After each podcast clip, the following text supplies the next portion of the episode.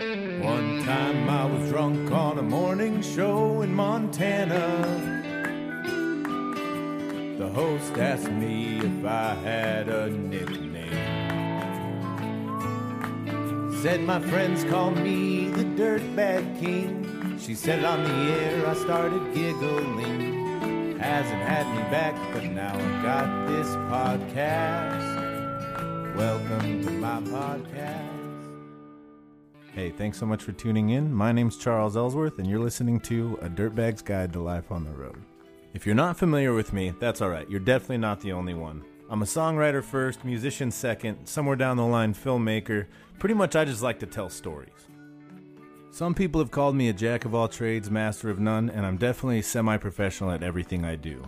Nothing single handedly makes me a living, but it all adds up to getting by. Hey there, dirtbags. Uh, I hope you're all having a great start to your week. And I'm recording this intro on January 7th, 2021. So I don't know what kind of insane batshit things have taken place in the days since today. But I hope it hasn't been much and that you all find yourselves happy, healthy, and loved. Now, I already recorded an intro for this podcast last week, and I'm trying to stay ahead of things this year because I'm really trying to turn a new chapter in my life as far as spreading myself too thin and not letting the quality of the work I do suffer because I don't know when to say no or I don't know when to decide not to pursue some crazy idea I come up with. So I'm just trying to stay ahead of things. But I've been sitting here in my practice space trying to get some work done on some new music projects, and I just can't focus. And I just wanted to talk about it. Um, yesterday, a bunch of right wing MAGA chuds stormed the Capitol building and did whatever the fuck you call what they did. They met very minimal resistance and they were urged on by some Republican elected officials as well as the dumb shit fuckhead not for much longer President of the United States. The mega chud, mega MAGA chud himself. Now, I'm disgusted. I'm worried. Um, most frustrating is how I'm not surprised at all. I'm not even surprised because they were saying they were going to do this for weeks. He's been hinting at not having a peaceful transition of power since fucking forever, since he came down that fucking escalator. And uh, yeah, it's it's it's just fucked. I'm so fucking angry right now, and I got something to say. Or, You know, not a whole lot, but Otherwise, I'm just going to sit here in the studio, record a bunch of useless crap all day that I'm going to delete tomorrow as soon as I listen to it. So you're going to have to hear me say some shit. I'm going to try and keep it limited. Um, I'm not a political pundit, and this isn't a political podcast in the slightest. I am an anti fascist, and I support Black Lives Matter. I believe Black trans lives matter as well, and I support the fight in indig- indigenous rights. Um, I don't 100% believe in or support America or what it stands for, but I am here to call out cowardly bullshit where I see it. And whatever happened yesterday was not patriotic. And if you think you're a patriot, you're a fucking moron. I am here to call out cowardly bullshit where I see it. And I just really quickly wanted to say that if you support Donald Trump still, or if you haven't since 2016, um, I want to say you're not a fucking patriot. And you're not a rebel, and you're not fucking interesting. Uh, you're not, and you're not fighting for the little guy by any means. You're a brainwashed moron, and you're willing to risk your life in the name of a crybaby, spoiled billionaire who's lost the popular vote twice now. None of what you're doing is courageous or important. Um, your little chub revolution will only be remembered for the clowns that you are, and history will look back and laugh at you. I don't believe in corporal punishment, so I won't say that I, what I think should happen to those traitors. Um, but that mob of parrot head rejects and the cowards elected to office that encourage this, like Senators Ted Cruz and the most forgettable face in America, Josh Hawley, deserve some form of punishment. But I'm not going to say what it should be. What I will say is what it won't be. And it won't be the punishment that Fred Hampton and Mark Clark faced in Chicago for trying to feed hungry school children. It won't be the punishment that Freddie Gray got in the back of a police van in Baltimore. It won't be the type of punishment Eric Garner received for selling loose cigarettes, and it definitely won't be them being choked face down in the street for 8 minutes and 15 seconds like George Floyd. It'll probably be the type of punishment that officers Sergeant Jonathan Mattingly, Detective Myles Cosgrove, and Detective Brett Hankison received for murdering an innocent woman, Breonna Taylor, in her sleep. It'll be a slap on the wrist. There's two different Americas. There's uh, two different or two very different ideas of justice in this country. And if you don't start to understand and see what the problem is at its roots, then I don't know what to tell you because it's quite obviously at this point white supremacy. It always has been. It's absolutely systemic, and we've got a fuckload of work to do still if we're ever to go, going to get out of it. See, existing as a trans person in America or a person of color takes more courage than any of those MAGA assholes or Ted Cruz or fucking Donald Trump will ever know. Now, I'm going to close this off by saying that the real revolution, the movement for black lives and black trans lives and indigenous lives and the lives of all BIPOC folks, is very real. It stands for something real and important, and it's not too late to be on the right side of history where your actions are working towards saving lives, spreading love, and not hate. Now, I'm not an expert on any of it by any means. I'm a straight white dude. But if you got questions of any ways you can help or you want help figuring out ways you can help in your own way, please reach out to me and I'll and I'll we'll figure out what we can do.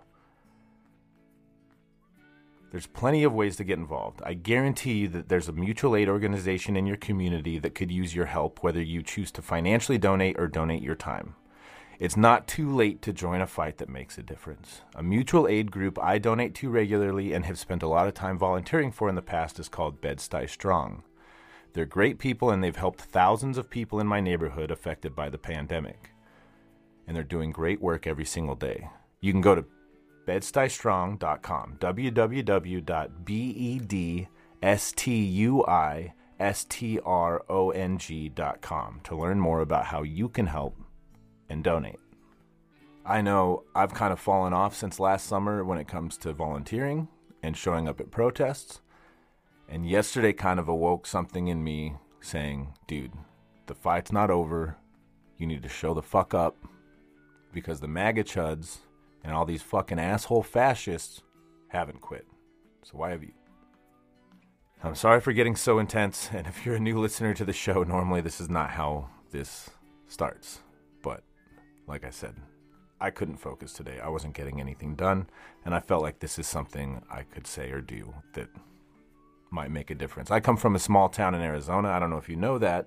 Uh, that's where I grew up, and a lot of people that I grew up around and helped raise me have some pretty backwards ideas of what Donald Trump is and is not.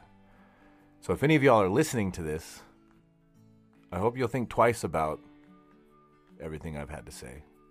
And I hope you'll do a little bit of research and maybe understand that Black Lives Matter is not a terrorist organization. It's just trying to point out that black lives do, in fact, matter. And we should do whatever we can to protect them and to help them gain actual equality in this system. Now, it feels really weird to be transitioning into plugging my things after that, but my team and myself in a few weeks would be kicking myself if I didn't say something. I just put out a new song this past Friday called Laundromat. And it's a new one off of the record coming out in March. The record's called Honeysuckle Summer. And the record's kind of a culmination of a really weird couple years in which I saw myself go through a mental breakdown and a complete shift in my values and goals and having to totally figure out a new path forward for me. I think it's a really beautiful record, and I'm I'm so absolutely proud of it. And everybody who played on it just did such a fucking amazing job. And my buddy Joe Reinhardt did such a he's just he produced it, and I'm just amazed at the way his brain works and how how he took these songs that meant so much to me and made them sound the and feel the way they do, and just really brought out the absolute best in them. Um, I'm so stoked about this record. If Laundromat isn't my favorite song on the record, it's tied for my favorite one on the record. Now, Laundromat's about my journey to and back from rock bottom and how my unresolved trauma had me looking for something, anything to just steady what seemed like a steady downward spiral. Sometimes it was booze, sometimes it was a person, and most of the time it was me focusing on a life on the road, running away from any sort of vulnerability to actual connection. For a long time, that was my life on the road. A lot of the new record, especially Laundromat, is about breaking from those toxic cycles by recognizing myself as a piece of the infinite and learning to love it all unconditionally. If you have a Spotify and an Apple Music account or YouTube Music account, please stream it on both or all three of them. If you want to go further and make a playlist and add Laundromat to the top two or three tracks on that list, that would mean so much to me. In this day and age, we artists are forced to chase the favor of these massive and complex algorithms. And so the best shot we have, or I have, is to get as many people as possible to help influence the algorithm. So please go to Spotify or Apple Music or Deezer, whatever it is you listen to music, and just listen to Laundromat. Most importantly, if you have Spotify, add it to your library and please follow my Spotify artist page, Charles Ellsworth. I really feel like I've started to break through a bit of a ceiling when it comes to this Spotify algorithm and how much they serve me to new people. And I just need as much momentum as possible. So please go like my page and like Laundromat, listen to it, and share it with your friends. If you've already done all that with Laundromat and some of my other songs, how about sharing it or any of my songs with your friends or followers? You can share it to your Instagram stories. That's one idea. Um, it's not super hard or time consuming for you, and it gets my name out there more, and it might lead to extra listeners. You never know which listen might trigger or be the magic number that triggers the algorithm and puts me on the Spotify playlist that Jim James of My Morning Jacket happens to listen to. And he's like, oh man, this Chuck guy's pretty good. And he decides, like, I kind of want to start a rock and roll band with him. So he hits me up. He's like, "Hey Chuck, it's Jim," and I'm like, "Jim, what's up? How you been?"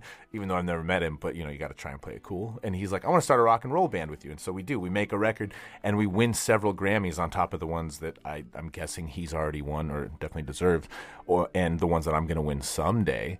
And you never know. All it could have been was your listen or your share that helped push it that extra distance. So please go out there and believe magic is all around you. It's just in the forms of mega corporations who build algorithms and get your phone to fucking ruin your life.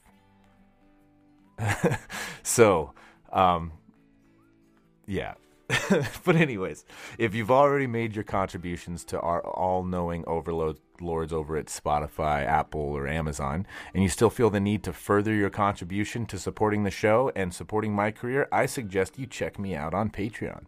Head on over to www.patreon.com forward slash Charles Ellsworth and check out the different tiers in which you can voluntarily contribute to the show. Pretty much, you decide a dollar amount that you would be able to go without each month, and you choose to contribute it to one of the tiers on Patreon.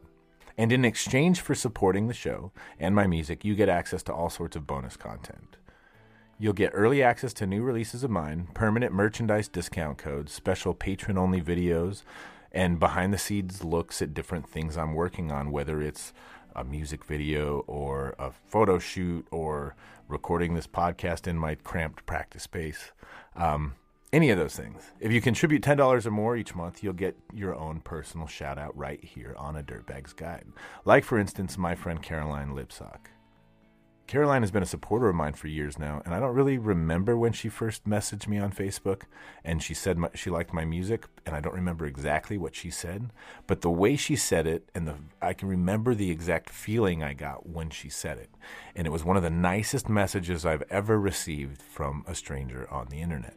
So She's been a huge supporter of mine for years. For a while, she owned the record for the furthest distance traveled for one of my shows in one day, and it was like six and a half hours round trip. She's also got an adorable little hedgehog named Tilly, and you can follow Tilly on Instagram at prickly underscore Tilly, P R I C K L Y underscore T I L L Y. Thanks so much, Caroline, for supporting my music, my dreams, and the podcast. Now, speaking of podcasts, I want to tell you a little bit about this episode of this podcast you're listening to right now, and especially about the guest we have on this week's show. I had this whole long intro written out, but then now everything, I actually had it recorded and everything going on. I just kind of want to jump into the conversation as quickly as possible because I feel like I've already talked up front a lot more than I normally do, which is saying something because I talk a lot normally. But what you should know about Jefferson White is he's a fucking gem we recorded about a two over two hour podcast a few weeks back, and somehow my recording device just completely deleted it. As soon as I went to listen back to it, like a little bit after the conversation, it just wasn't there. No files. No, I had no idea what happened. So I let Jeff know, and I was just like, "Man, I'm so sorry. I would love for you to do this again, but like, you know, he's and he's he's a busy dude. He's and he's got other things going on. He doesn't want to spend all his time talking to me. And he was like, "No problem, dude. I really enjoyed our conversation. I'd love to do it again." And that was just the cherry on top. I've known Jeff for a few years now, and I never had any idea for the first few months uh, of knowing him and interacting with him and working with him on something uh, that he was as I don't know how to put it. Like his, I mean, one I knew how talented he was just from like interacting and watching him work, but I didn't know that he had been on as big of shows as he had. I, you know, and and I finally follow him on Instagram, and I'm just like, oh wow, you've got a bunch of followers, and he's and then he's like, oh, you're on that TV show with Kevin Costner. Holy shit! Like I had no idea, and it was it was really cool because it was like making friends with someone and just seeing him being like another struggling artist in Brooklyn trying to make cool shit with their friends and just having a great time doing it. And I was just like, man, this guy's also doing the same stuff I am but he's like quote unquote made it. You know, it's it's really interesting, and it's just further evidence that you know Jeff's just a fucking solid dude. He's a gem, like I said before, and I'm really excited for y'all to hear this conversation we had. Thanks so much, Jeff, for being on the podcast, and I hope you all enjoy this. Take care. Hello. Can you hear me, Charles? How you doing, man? Yeah, I can hear you. Good. I'm doing all right. How are you, Jeff? Good. How uh, how's your holiday season treating you? Uh, it's pretty mellow, I'd say. Um, I've been sneaking away every morning to like my practice space, trying to beat all the other musicians that are in the building, and working on recording some songs and stuff. So it's been it's been nice, kind of getting up early and just trying to be creative right out of the right out of the gate, you know. Oh, that's amazing! And what time is that? Uh, I mean, it's I'm dealing with musicians, so it's not super early. You know, like uh, I try and get try and get there between like nine and ten, and I usually don't get dis- disturbed before noon. But sometimes I can make it till like two in the afternoon, and I don't hear anyone. It's just like if someone in one of the rooms close by starts playing drums, I can't really be recording acoustic guitar or vocals because it's just gonna ruin it all. So. That's so cool, man. That's like amazing to have a regular kind of clock in, clock out creative practice like that. That that fucking rules. Uh, yeah, I've never done it before, and I've and I'm just like I'm really trying to lean into having uh more like one learning learning how to do all that because I've always paid other people to record me, and so yeah. I'm trying trying to like develop that skill, but also um just making more things like recording cover songs and just whatever not just like oh i got to sit and write a song. It's like well no just like do something else. Play lead guitar on this thing you're working on or whatever. And it's nice to just have those set hours to be working on something. Yeah that's very very cool. How about you? How have you been since you got back to brooklyn last time we talked? And thanks so much for talking to me again uh after after the last conversation got deleted. I felt like such an idiot no, man, it's great. It's fun to talk, so I'm I'm grateful for it. Um, cool. I, I am good. I got it. back to Brooklyn like a month ago, maybe. I was, yeah, I think it's been about a month. It's funny. It's been a bit of a blur, and I keep using the excuse that I, you know, I just got back. I don't have to have my shit together. I just got back. but at this point, I've been back for a fucking while, so I got to get my shit together. Um. Yeah, for sure. yeah, it hasn't been bad. I've just been walking around a lot. You know, the like range of acceptable activities is pretty narrow at this point. So I spend a lot of time literally just walking around, um, kind of mindlessly listening to podcasts, just so it's like you know, to to as a kind of facsimile for conversation, as a kind of stand-in for a social yeah. life. You know? No, I I I get that. That's the weird thing about. I mean, New York this whole year has been like oh, it's it's it's still New York, but you don't get to do any of the things really. Besides hanging out in the park this summer, that was really nice. Yeah, the park. Yeah, it's it's still New York without most most of the good stuff, but there's some good stuff left. You know, you can walk around. There's like still an incredible amount of like energy oh, outside, yeah. and there's always some shit to see like block to block as you walk around. So it's still a great walking city. Agreed. I I wouldn't rather I, I mean, there's no other cities, at least in the U.S., that I've spent a lot of time in that I like walking around in more because New York's just like you, you just don't know what you're gonna see when you turn a corner. it could be yeah, anything. it's fucking incredible. Yeah, you can walk as far as you can in any direction, and it just keeps changing. And yeah, it's amazing, endlessly fascinating city to walk around. Yeah, and you can hear like five languages that aren't English on one city block Oh yeah, you, man, it's you, fucking amazing. It's a it's a good place. I do love this city, even when I even this time of year when the days are really short and it can be, you know, extra depressing. I uh, I got to remind myself how much it's just like, I don't know. I, I do really love this city a lot. Yeah, yeah, I feel the same way. It's especially now that the fucking for some reason the hardest thing for me is like the march towards the solstice towards the 21st and as soon mm-hmm. as the days are getting even just like a minute longer every day that's like a huge psychological balm for me. Just like no okay every day is now a minute longer than the day before. I i love that shit. Yeah totally. That that's uh i mean that that's something that i noticed this year um I've tried. I try to because this time of year is you know usually rough for a lot of people. And me, you know, I've always had a rough time kind of slipping into like a depression spiral, say early November, and then who knows when I pull out of it? It could be March.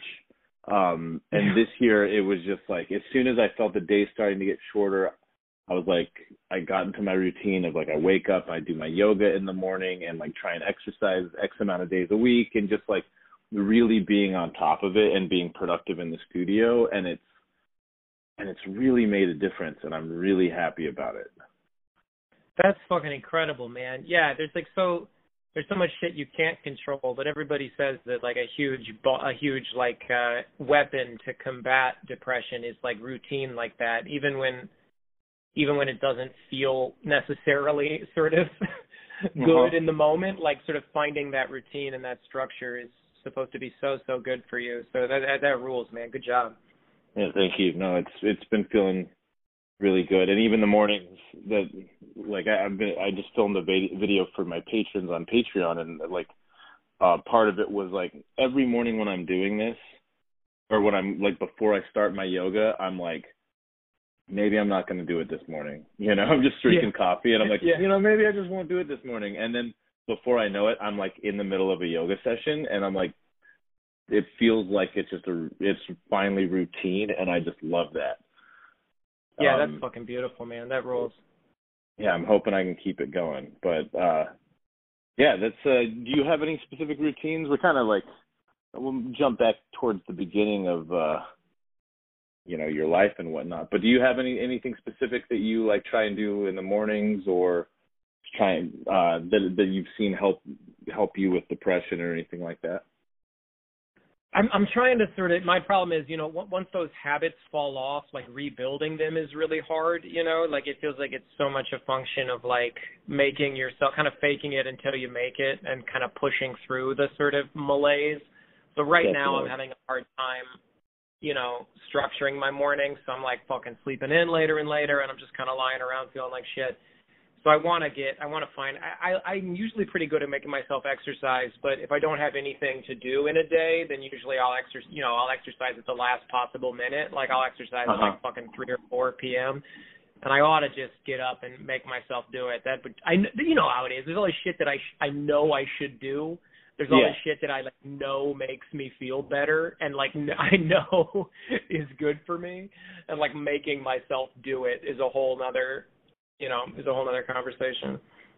Totally, it's the it's the thing I, I noticed when I is like it's it's all the things that my like my stepdad always told me to do all along was you know he's like well you probably feel better and sleep better if you exercise more you know like or maybe you should drink yeah. less alcohol you know all these things this man that I've looked up to like most of my life and who I've just like his fitness and his ability to just like kind of just be embodied has always been really impressive to me um and I just like never t- like yeah screw you. I'm gonna party all night and then try and be ha- be happy or wake up early. And it just like doesn't yeah. it doesn't work. And then you start doing all the things like making your bed every morning and you're like oh I, I feel better. And it's like yeah because you you're you're doing the things that everyone's been telling you to do. You just you just have to finally accept it yourself or like figure out how to get into that routine.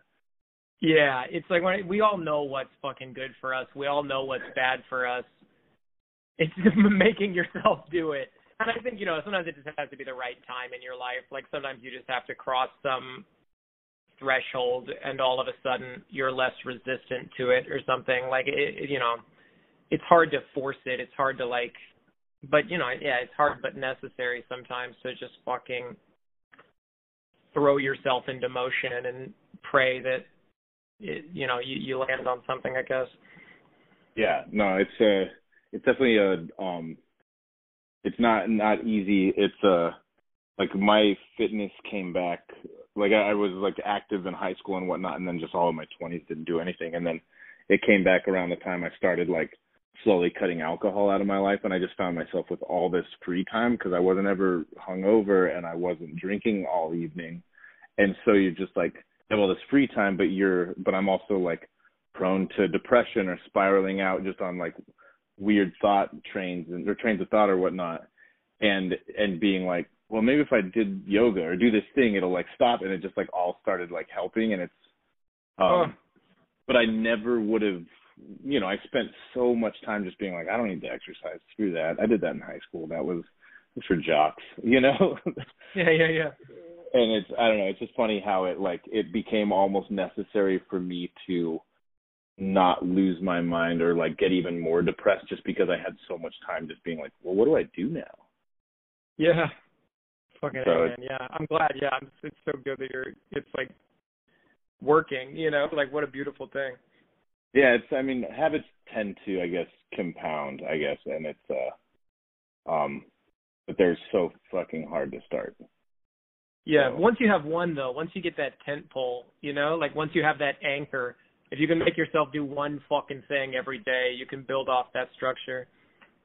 Yeah, no, totally. And it's uh and it they they all kind of support each other. I like the word tent pole because they kind of like it it can kind of spread out from the the center of that said pole, you know, and it it can slowly kind of turn into like a I don't know, a a, a great solid routine. Or at least it has for me. It it's taken years though. Like I'm I'm talking yeah. like two and a half, three years of like trying really hard, doing really well for a month, and then like not not seeing my yoga mat for three weeks, and then being like, well, this is where you build habits is by bringing yourself back into it. And, yeah, starting back over. Yeah. And that's I think that's really like how it becomes a lot stronger. Um, you know, if anyone listening's worried or trying trying to, you know, this will come out in January. So anyone's you know battling with their uh their New Year's resolutions or haven't quite made one yet, it's like just know that the the one ha- habit can lead to a lot more, I guess. And hmm. and you're human, so like that's the most important part. Yoga is such a humbling way to start my day every morning to remember like yeah, I can't bend certain ways as much as I'd like to. Like there's certain things I can't do because I'm a human being. Um and I think that's a really nice way to start the day personally. Hmm. Um, so let's let's kind of take it a little bit more to the the beginning though. Where you're originally from Iowa? Yeah, I'm from a, a tiny little town called Mount Vernon in eastern Iowa, which has a population of about four thousand people. Um, it's a really cute little town surrounded by farms and cornfields. Um, yeah, I grew up there, and then I went to college at Iowa State University in Ames, Iowa, which is like a big state school with like 30,000 students. Mm-hmm. And then I moved to New York in like 2013. Nice, nice. Um, and growing up, where you know, I know we discussed a lot of this stuff a few weeks ago, but uh, this is all freshly new to the um, the, the listeners. So hopefully, hopefully you can bear with my same questions. no, of um, course, man. Um, the what? So, what did your parents do again? I I actually forgot that. Yeah, my mom's a public librarian oh, at yeah, a yeah. tiny little uh public library in Lisbon, Iowa, which is like population fifteen hundred. And then my dad is a philosophy professor at a very small liberal arts college uh in my hometown called Cornell College. Um, and they've done that my whole life. My we my parents moved to Mount Vernon because you know getting a fucking job with a PhD in philosophy is uh, difficult. so my my dad got a job at this college and they moved to Mount Vernon. They relocated for it and then they've been there for 30 years, 31 years now. Oh wow, cool. That's uh um where are they originally from? They're both from Virginia. Uh, my mom's from sort of rural uh, Blue Ridge Mountains, Virginia, and my dad's from Norfolk. and they Okay. met at uh, college. Yeah. Oh, cool, cool. Did you spend much time like growing up going back to Virginia? Yeah, my my grandmother, my my both of my parents' parents when I was growing up still lived in Virginia, so we were back and forth quite often. And my grandmother, my mom's or my dad's mom, still lives in Norfolk. I think she's like 93 maybe. Oh, wow. Um so we make it back usually once or twice a year. Wow, that's uh that's awesome. That's really uh that's 93. That's a that's a hell of a life. That's Im- impressive. Yeah, it's incredible. It's incredible. I don't think anyone in my la- in my family makes it past 85.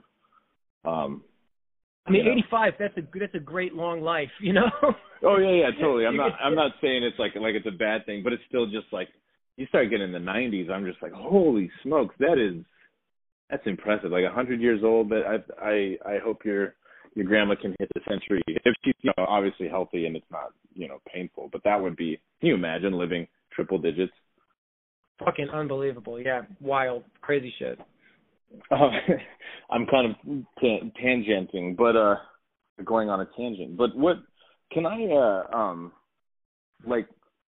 I'm I'm very interested, and I don't know how much we talked about this before, but I was thinking today about around seventh grade is when sixth seventh grade is when the genesis for me happened, and I kind of like discovered like classic rock and punk rock around the same time, and and kind of got off like the top 40 thing and it was like really influential for me around that time 12 13 years old to to kind of like where the branches started to how I can I can see like oh this is kind of how I got here as a musician living in Brooklyn all the Hmm. way from small town Arizona I can kind of see that genesis starting and and I'm wondering like when did did that start with you for acting? Did you uh did you start really young? Did you were you watching movies being like hey I want to do that someday or what what did that look like?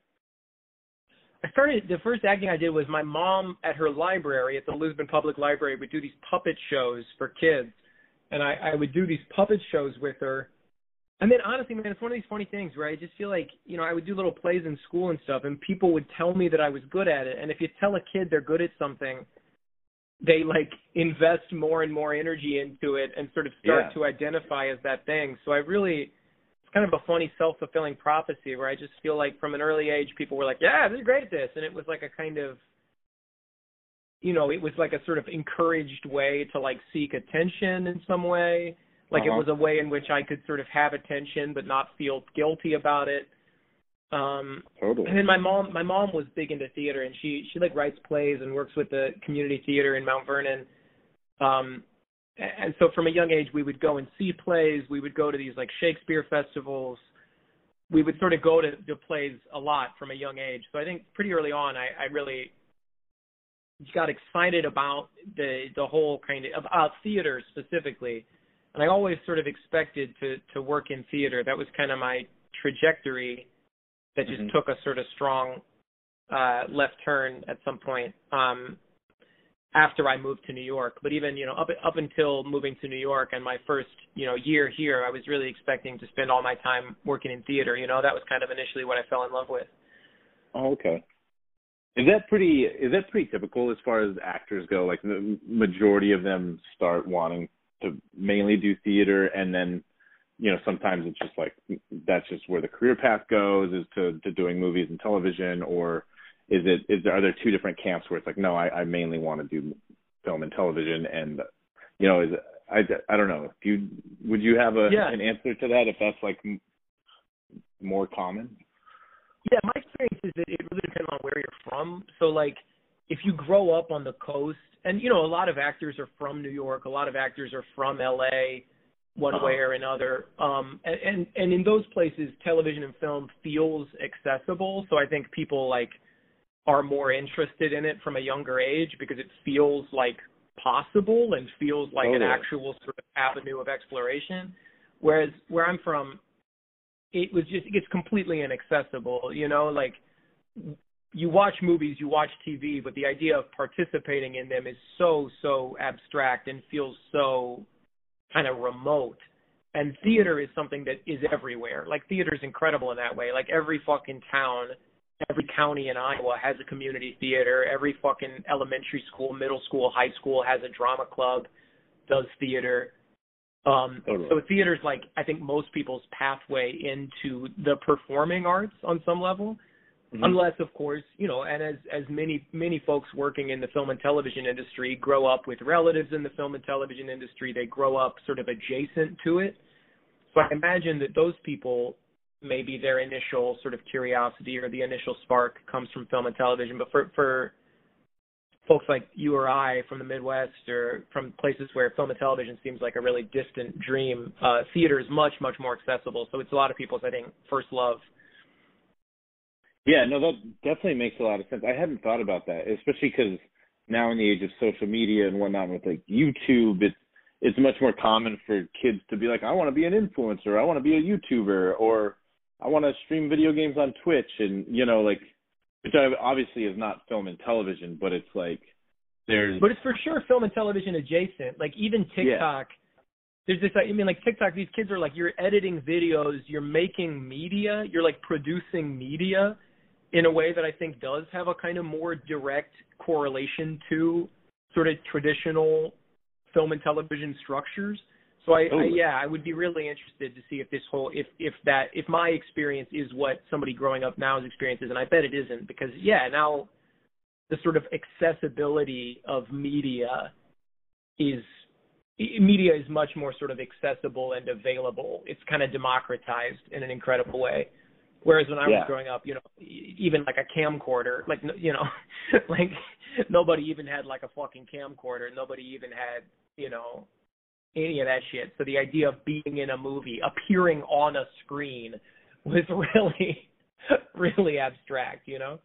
Yeah, totally. I remember, like, my parents had a camcorder, and um it was like off limits. Do not touch this thing. Like, if you touch this, you're grounded. You will cut your hands yeah. off. You know, and uh, yeah.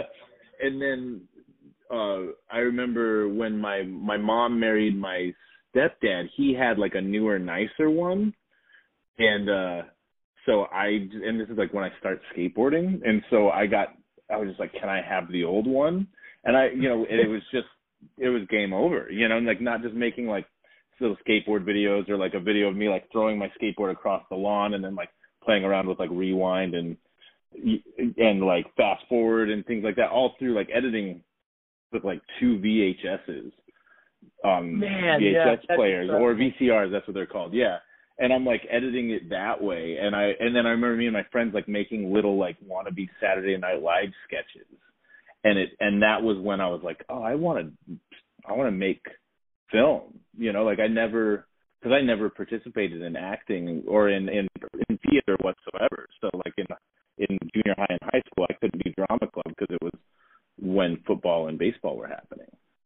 Yeah. And so but uh, yeah, no, that's really interesting because it that's when the possibility popped into my head of like being a filmmaker was when I had access to a camera. And now kids just that's like my little my best friend's daughter is just like as soon as she looks at my phone, she wants to open the camera and start taking pictures.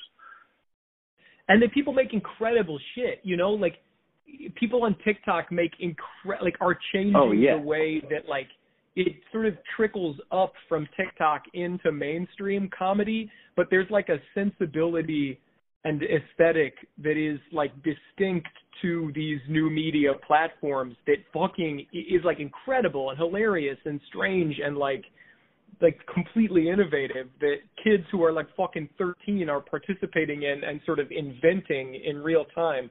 It's so cool. Yeah, totally. I'm I'm such a it's like what you you you mentioned earlier. If you tell a kid that they're good at something, they're going to invest more time and effort into that thing. And I'm sure there's obviously so many toxic, bad things about social media.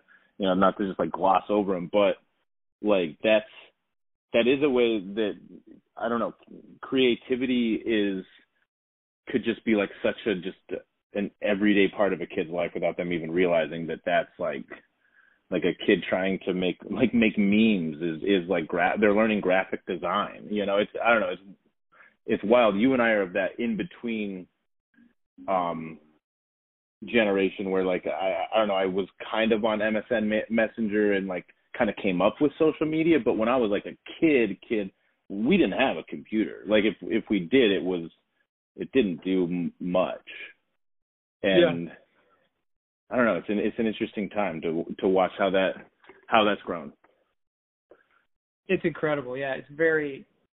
I mean, it's it's sort of best of times, worst of times, because yeah, there are obviously all this this fucked up shit about it, and like what it means for the sort of dissemination of art is like fascinating, and how mm-hmm. it sort of simultaneously empowers independent artists by providing them with this platform, but also like squeezes the profit margins of sort of distribution for independent artists. It's like a very strange, yeah, double edged uh, sword or whatever the expression is.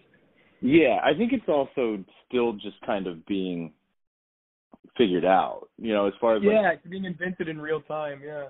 Yeah, and like we're just watching it happen because you know streaming laws, as they're written, don't they don't make a ton of sense except for the people that helped write them, which are like major labels. At least as far as um, you know, streaming music, I don't know much beyond that, but it, it they kind of sold a lot of independent artists under the bus. Not kind of, they did sold like threw us all under the bus and or sold us down the river, whatever expression you want to use.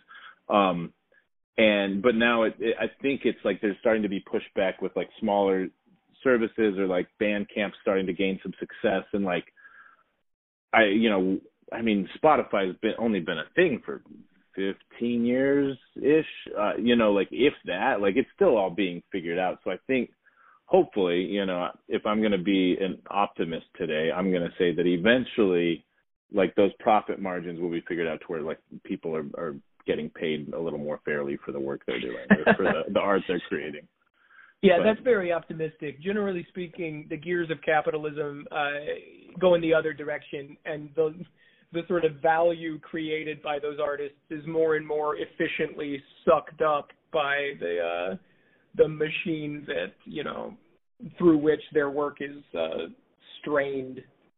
Yeah, no, you're you're very right about that, and and nine days out of ten, I'm I'm a pessimist, not a pessimist, I'm a realist about it. But today I'm gonna try and be I'm going to try and believe that like yeah capitalism will cease to be a thing under Joe Biden. Hell yeah. Our fucking Grandpa Joe, who we love, we've loved from the beginning. Oh yeah, uh, I did not talk shit about yeah. Joe Biden a year ago at all. Never once. Our hero, the hero we need, you know. The, the one we've always been waiting for. Yeah, progressive savior Joe Biden. oh man. That's that's uh well you know we can hope. But um what something that you know it's a little off subject but not really. There's a a podcast i listen to a whole lot called behind the bastards and it's usually about all the worst people in all of history but during the holidays he'll do a person who's like a like a good person like did like john brown you know like morally questionable but like on the right side of a very brutal history and uh this year he did Nestor Makhno, which is like who was like a Ukrainian anarchist during the uh the Russian um civil war, very very brutal, insane time. And uh but at some point his like I found really interesting his um like anarchists like rebels like kind of took over a big chunk of Ukraine and they they were like had it kind of under control for a while and like were able to build like their ideal society for I don't know, it was like a matter of months. But in that time, they had community theater, and it was like fucking rad, and everybody loved it. Like all day long, they're teaching people about redistribution redistribution of wealth and like you know teaching peasants about all sorts of things they didn't they never had the opportunity to learn anything about but at night they're having community theater and i'm just like oh that's it's just like it's just a human thing to be like uh, that's how you enjoy enjoy yourself or how you come together and create. It, I don't know. It's like a really beautiful, interesting thing to learn. Man, that is incredible. Yeah, I mean, theater, huge part of sort of culture and uh, community forever. You know, since uh, since the beginning of culture and community. Yeah, and it's also like that proof that like, oh, no matter how much time goes by or how advanced we get as humans, like humans are just the, the same. You know, we're we're still the same dumb animals, but also trying for something like we're still the same, like can be really brutal and awful, but also really trying to create some form of beauty, which is I don't know, pretty pretty nice way to look at human history if if you can.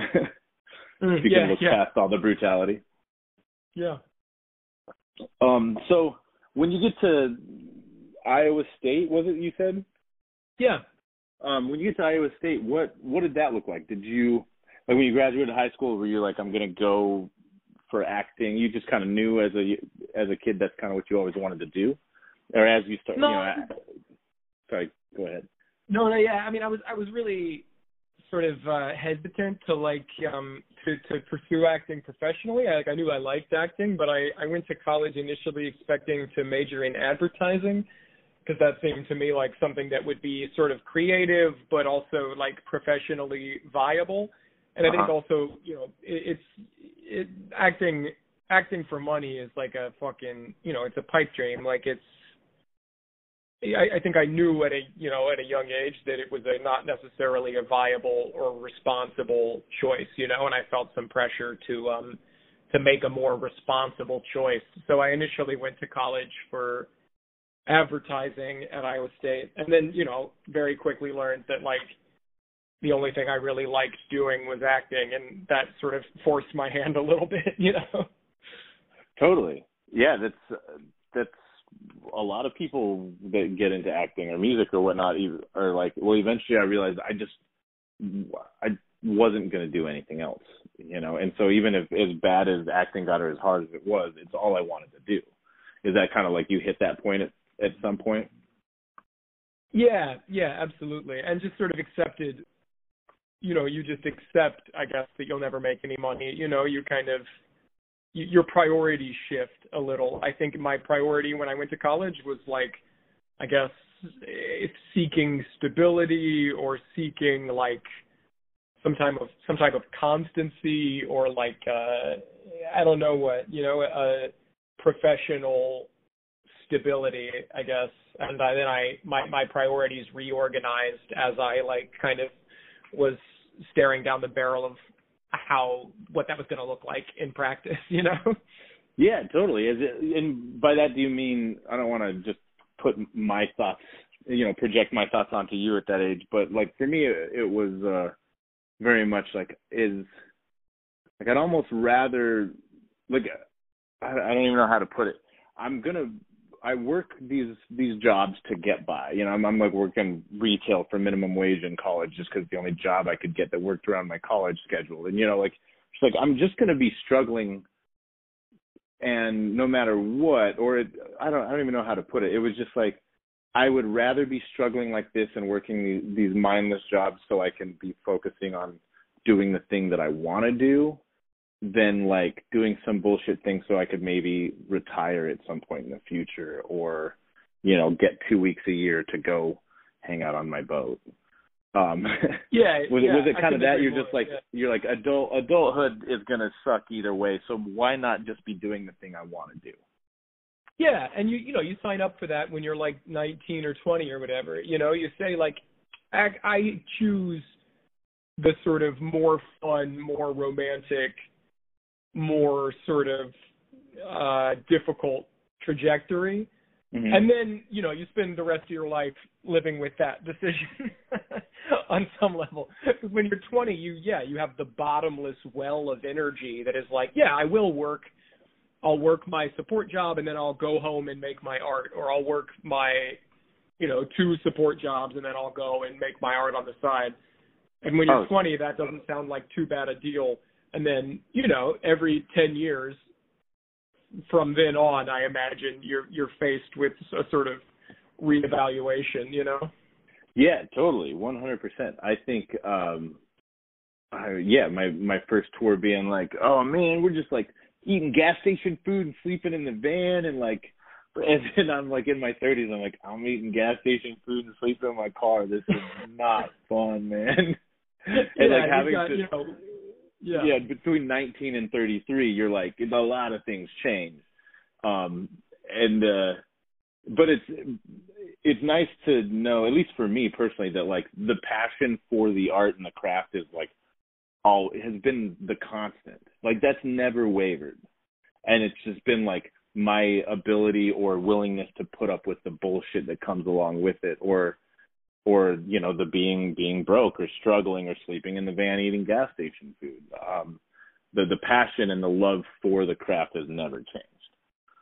Yeah, you you sort of the balance shifts, you know, like it's all on the spectrum of suffering to um, you know, creative purity or whatever. And I think as you get older, like you you learn more and more what you're like more specifically sort of what you need from your creative life and what you don't need from your creative life. And then you learn more and more like what you need to sort of survive and what you don't need to survive. And so that that balance sort of you're making micro adjustments to that balance as you go you know? Yeah totally. It's all about I, mark duplass i heard him talk about it maybe it was in the book him and his brother wrote i can't remember uh but he talks about soul points like you know, it's like if this job is going to be enough, it's like me and my brother making a movie with some of our friends. Yeah, we might not make a ton of money because it's like a low budget movie, but it's going to be so much fucking fun. It doesn't matter. And then there's also like I'm gonna, I got offered this job that's going to keep me away from my family for three months, and it's going to be brutal hours, but it pays this much money. Is it worth it? You know, like kind of that balance of like you know, even if you are making, you know, like it, would be, you know, even if you are making a bunch of money at it uh, or have the potential to, still realizing that it's like, yeah, but there's like only so much of the like bullshit that you want to put up with. Absolutely, yeah, yeah. That balance, I think, is what we all sort of will spend our whole lives sort of trying to navigate. Yeah, totally, and that's like I, my goal is looking back, you know, hopefully at the end of the life, if you have that opportunity to kind of look back on it and being like, I kind of played by my rules, and it wasn't always smooth sailing, but you know, I, I, it was a pretty good time, you know, and I didn't hurt anyone along the way, so I'm pretty stoked about that. Yeah, hell yeah, man. Um, the, the, uh, I, I wanted to ask you, um, I mean, I, I got all sorts of things I want to ask you, but uh this specifically is do you remember the first time you got paid to act? Yeah. Yeah, it was a puppet show with my mom. We were uh we did like a festival. I don't know what the fuck. It was like a puppet festival and we got a hundred bucks to do this puppet show for kids. And I remember getting fifty bucks and being like, Holy fucking shit. This is yeah. a staggering amount of money. Uh-huh. This is it. you know, I remember yeah. jazzed about it, man. Dude, that's so cool. When you were doing those puppet shows, about how old were you? I forgot to ask. I mean, I was like ten or something. You know, I was like, yeah, like ten or twelve, I think, at that point. Oh man, fifty bucks to a twelve-year-old is so much money. Jesus Christ, yeah, just kind of inconceivable, you know. Yeah, I remember around that same time, like around twelve, thirteen, I was. We had a family friend that owned a plumbing business, and like I I need I wanted money because I wanted to like do things. I think I wanted to buy a guitar, but uh, and he he paid me. I think it was like four fifty an hour or five dollars an hour to like clean up his job sites. And I was like, it was like summertime. I'm like, wait, so if I worked 40 hours in a week, I could have two hundred dollars? What? oh my god, I'm gonna be the richest yeah, kid in school. Yeah, it's so funny that uh I don't know. Perspective is an important thing to keep in mind, I guess. Yeah, yeah, yeah. You know, two hundred bucks ain't much money, but it's a fuckload to a twelve year old.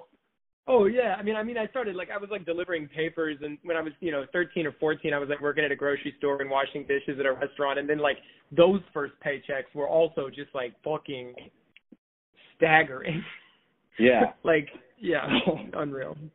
Oh man, that's uh, so you you were working a lot as a kid as well. Yeah, yeah. I mean, I just I had just like little jobs around town or I grew up in a really small town so I worked at like a restaurant in our town and I worked at the grocery store in our town I had a paper route for a while, and I oh, I did that like all through high school, just like various little, you know, like a few shifts a week.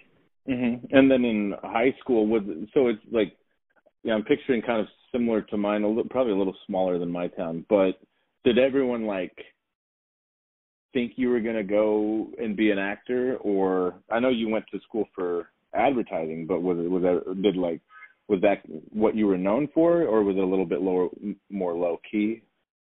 Yeah, I would say a little more low key. I would do that. I was like in the school plays and stuff. I was doing all the school plays, but the like imagining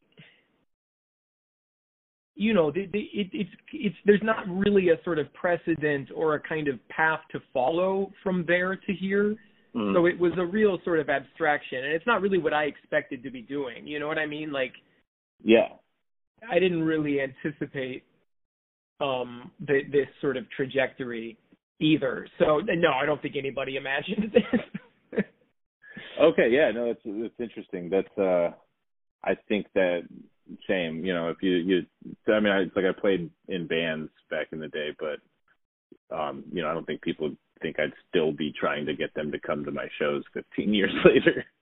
Yeah, and when you're from those, I mean, you're supposed to at some point you're supposed to just fucking like, I think very reasonably, you're supposed to just like get a real job. Get a you job. Know? Like yeah. you're supposed to like, like everyone I know from growing up a lot of them have very fucking cool, interesting jobs, but they're like much more sort of traditional modes of employment. You know what I mean? Like they're much more sort of traditional, like uh trajectories. And then yeah. like you know owning a home and having some kids and like there's a lot of shit that this lifestyle. There's a lot of ways in which this lifestyle sort of diverges from the kind of uh you know the middle American status quo, um, and, and that has just been the case. You know, my life has really diverged from my friends and schoolmates in in a hundred ways, sort of necessitated by by this job. Totally, that that makes perfect sense. And, um, and that's the same as I've got so many friends doing like such rad things that are like within like very more traditional things, but also still doing like very niche and specialist stuff that you're like, man, I don't even know how someone begins to do that. I got a video of my friend J- Jesse Baker, like jumping out of a helicopter and tackling like a bighorn sheep, and uh, oh shit, and like um, yeah, he like tackled this bighorn sheep, and then like uh, because they're doing like he works for Game and Fish in Arizona, and he like they're doing a study on bighorn sheep, so he had to like tackle it and like check the tag or something like that because there's oh, I don't know you know it's yeah it was just like and it turned out like my buddy Josh Copeland was flying the helicopter. I was like whoa what the I haven't talked to these guys in so long. And it was just like that's so rad. That's so cool. Uh, you know and I, I know. I wish I could say that like yeah, we've got the interesting jobs, and our friends from growing up, they're all just fucking punching the clock. But I feel like in most cases, those guys have fucking way more interesting jobs than we do. Oh yeah, their their day to day. It's like when I'm on tour, my life can be kind of like it's really fun and it's and it's it's definitely not spectacular by any means, but it, that's when it's that's why I, I'm a musician is because I love yeah, the that's travel. the sexiest version. Yeah, totally. That's it. like I mean, all this year I've been sitting in my bedroom like working on little videos or or writing songs. Like I haven't really left my bedroom that much in a year like yeah. or since since since lockdown first started. You know, my life as a musician isn't that exciting, but when I'm on tour, it can be. But their day to day is sometimes way more. Like my buddy Dave works at this place called Bearizona, where like you can just drive around and see all these bears and wolves and whatnot, and he's just like, oh. Like I, I don't I don't know if he's a vet or whatnot, but he just has all these videos on his Instagram of him just like hanging out with bear cubs and like whatnot. Like I don't know. I'm just like, dude, you have the job that every single kid that's ever been on a field trip to your work has thought like, I want that guy's job. Yeah, what a dream. That's like a job you make up as a kid that you want to do in the future. Bear totally. scientist, you know? Like, yeah. It's fucking cool. Bear scientist. Oh, you know what I mean? That's like video game tester. Like it's like yeah, one of these jobs sure. like kids kids want to do. I got to get Dave on the podcast. I didn't even think of that. I'm like, oh man, that would be such a good interview. That, that Um, guy's gonna have much more interesting shit to talk about than I do. that I mean, I think I think you've got some very interesting stuff to talk about as well. Well, I'm sure we could get to that, but I mean, you don't play with bear cubs like every week, so. I did Uh-huh. actually. I did on Yellowstone. I worked with a bear. So Oh really? this is actually here's my bear story. So we were shooting these bear sequences where this bear chases me up a tree, but we were Mhm. shooting them in like December when the bear it was a fucking huge grizzly bear and he he was a trained bear, but he also it was like hibernation season for him, so he was just like fucking out of it. And like no Yeah. matter what they did, they could not get him excited to chase me up this tree. So what they ended up doing was literally stuffing my pockets with chicken What the um, fuck? And yeah, they they stuffed my pockets with like shredded chicken, and that was the only way they could get him to sort of half-heartedly run at me. Okay, so and then and you're you're thinking like, what if he doesn't stop? Like, Yeah, what do you I mean, I had me rigged up. I was rigged up to this um like wire pulley system to like help me ch- climb up this tree very quickly because I Uh-huh. was supposed to sort of scramble up a tree that wa- you know wasn't actually scrambleable. So Uh-huh. I, there were these two guys whose job it basically was to like haul me up the tree so the bear could never catch me. But it was Oh it was pretty intense. Once Dude, he got that's- you know once he smelled the chicken and got going, it got it got pretty real. Dude, that I haven't gotten. I started Yellowstone since we last talked. Um, Oh, and, cool. but but I haven't gotten that far. So, um, but I'm excited to see that scene because that's that's awesome, dude. That's uh, that's a wild wild thing to experience. I can't imagine. Yeah, that was my one bear my one bear experience. Because bears are so fucking big. Like a Dude, grizzly, I can't. So big. I haven't even been like close to one. I remember being a kid and I, I got the opportunity to go on a salmon fishing trip in Alaska when I was a kid, and it was it was amazing. And I I remember we're in this speedboat going down this like rushing river, and there's a grizzly out on the shore just running alongside of us, just as fast as the as the boat's going. And I asked the the captain, our our guide, like how fast are you going? He's like, oh, about 30 miles an hour. I was like, what the fuck? Like that thing Holy the size of a truck is just, yeah, it's like, it was so big too. I, have you, have you seen it, gotten to interact with any bison? yeah, man. We've done yeah, yeah, yeah, yeah on the show, yeah. Oh man, I, we were on tour once and we were driving through West Yellowstone actually there in Montana. And, uh, it was, it was the middle of the winter, middle of the night. We're driving from like a show in Colorado to get to something like the next like afternoon in Montana. And at some point, like my my uh tour manager Mark slams on the brakes. I'm in the front seat with him, but I was like dozing off, and I look up and there's a bison just like right there in front of. Like if we'd have kept going, we'd have just hit it broadside. And we're in Oh, we're in like God. a 15 passenger van, and this thing's back is as tall as like like where my head was. It seemed like there in the van. I was just like, this. That's like the. That's so fucking big. It, Dude, it was they're like so fucked up. Yeah. yeah, and then those things can jump over like a like they say like a six foot fence with like from without a running start. They're incredible, man. They're like as tall as horses, but like so fucking thick. Like they're just so like they're like squares. They're like walking squares. They're Yeah. fucking incredible, man. Yeah, it's that's I didn't even think about that aspect of because like as I've been watching Yellowstone, um, I mean it's it's it's really cool and it's shot in like my favorite part of the country is like obviously it's you know just Montana, Wyoming, like that area is just perfect. It's it's heaven. And I didn't even think about like the wildlife aspect or um I haven't seen enough of the show, but it must have been a like oh you you I, I'm like speechless thinking about the bear scene. It was Like, unreal, man. It was very funny. when you so um I want to go back at some point, but right now I'm wondering when you find out about that scene, how do you find out about that scene? Like are you what season does this happen in? It's season one. It's like episode eight, I think, maybe. Okay, Seven I haven't gotten there yet. Okay. Um and so this is a new newish job for you when this scene happens. Yeah, yeah. It's the first season, so it's like three years ago at this point. So Um, okay, so you get like tell me about how like you get a do you get a script uh, ahead of time? Do you get the full season like before you start shooting? Like how do you find out about the scene where you're like I'm going to be dealing with a live bear?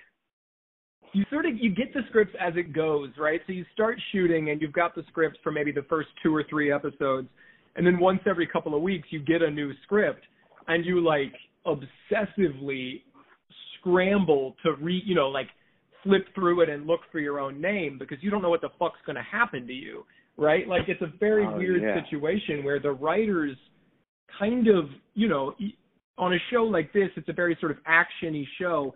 Any episode you could die. Any episode you could like, you know, have a limb broken or some shit. And especially mm-hmm. my character, it's kind of this running joke that all this terrible sort of shit happens to him. yeah. So half the time I'm like reading through a script and I'm like, oh god, like, you know, I fall off the horse, a fucking bear chases me up a tree. There's like, a, you know, we're like doctoring cattle. There's like all sorts of like, you know, it's like reading a comic book about yourself, kind of. So you're like scrambling through it to see what the fuck happens to you. It's a very strange experience. So yeah, I read that on the page and the, I mean, the flip side of it is though that like on a show like this, it's like a big budget show. Like they cannot afford to have anything bad happen to anyone. Like yeah. it's very important. They they take everybody's sort of health and well being very, very, very seriously. So I never really feel you never really feel like you're in danger. They're very good at like faking it and creating the circumstances that sort of keep you safe but create the appearance of danger. But there totally. is a bunch of shit where you read it and you're like, how the fuck? like, yeah, it, it's wild. Dude, that's that's really cool. I and I hadn't even thought about um like there, you know you you uh there's even the jokes about like in the show Friends where Joey pisses off the writers or something and then they they write him into like a coma or something and so like I hadn't even thought about that that like when as you're learning about the season, you don't even know like like I might not have I might not be on the show again next year or whatever because you don't know exactly 100%. what's happening. And so you don't find out yeah. about that sort of thing. So you you find out about potentially you find out about your character's death not and like not having a job anymore potentially not through your agent you just because you just read it in the script I mean, it's a funny it's a funny phenomenon, and everybody handles it differently because this happens on shows, right? If you're on yeah, a totally. one of these shows, characters die, and there's like a little bit of like a sort of good taste protocol. You know, you're supposed to tell somebody that they're, you know, you're supposed to give someone a call and say, hey, you know, thank you so much for your time with us. Uh, you know, this is it. You know, here you're going to read this script and you're going to read that you die, and you know, it's thank you so much. We're going to make it really good. You know, it's going to be a really good send off. But you know, they don't have to fucking do that. And yeah. every script you read, you don't know what the fuck's going to happen. So I've had a number of times, I've had a number of like um cliffhangers with my character who's always getting into like hijinks. I've had a number of cliffhangers where I read it you know, the script ends with me lying, you know, motionless on the ground and uh-huh. I literally don't know if I'm dead or not. Like I I don't oh, fuck it's a cliffhanger for me too. So I'll just start calling everyone I know who works on the show and being like, "Hey, do I have a job? Like am I where are we at here?" it's a very strange phenomenon and it just creates this you know, it's obviously champagne problems, but it creates this like constant anxiety around around everything. You know, it creates this constant feeling of uncertainty. Like this is we've done I've done four seasons of Yellowstone, mm-hmm. which is the longest I've ever worked on a job. Might be the longest I ever work on a job in my life. Is the yeah. closest thing to like stable, consistent employment that I've ever had and maybe will ever have. And still every day I feel uncertain if I still have a job or not. You know, like still yeah. no matter how many times you, you know, it's still impossible to relax. And that's probably me projecting, you know, it's also me like refusing to sort of relax and refusing to like trust anything. But yeah. it, it's hard to get out of that. You know how it is. It's hard to get out of that sort of scarcity mindset and out of the kind of mindset of like constant fear and uncertainty that a career in the arts represents. Yeah, definitely. Well, especially if you come from a very you know traditional background or area where where the steady paycheck is the point. Like that's why you choose a career is for the steady paycheck.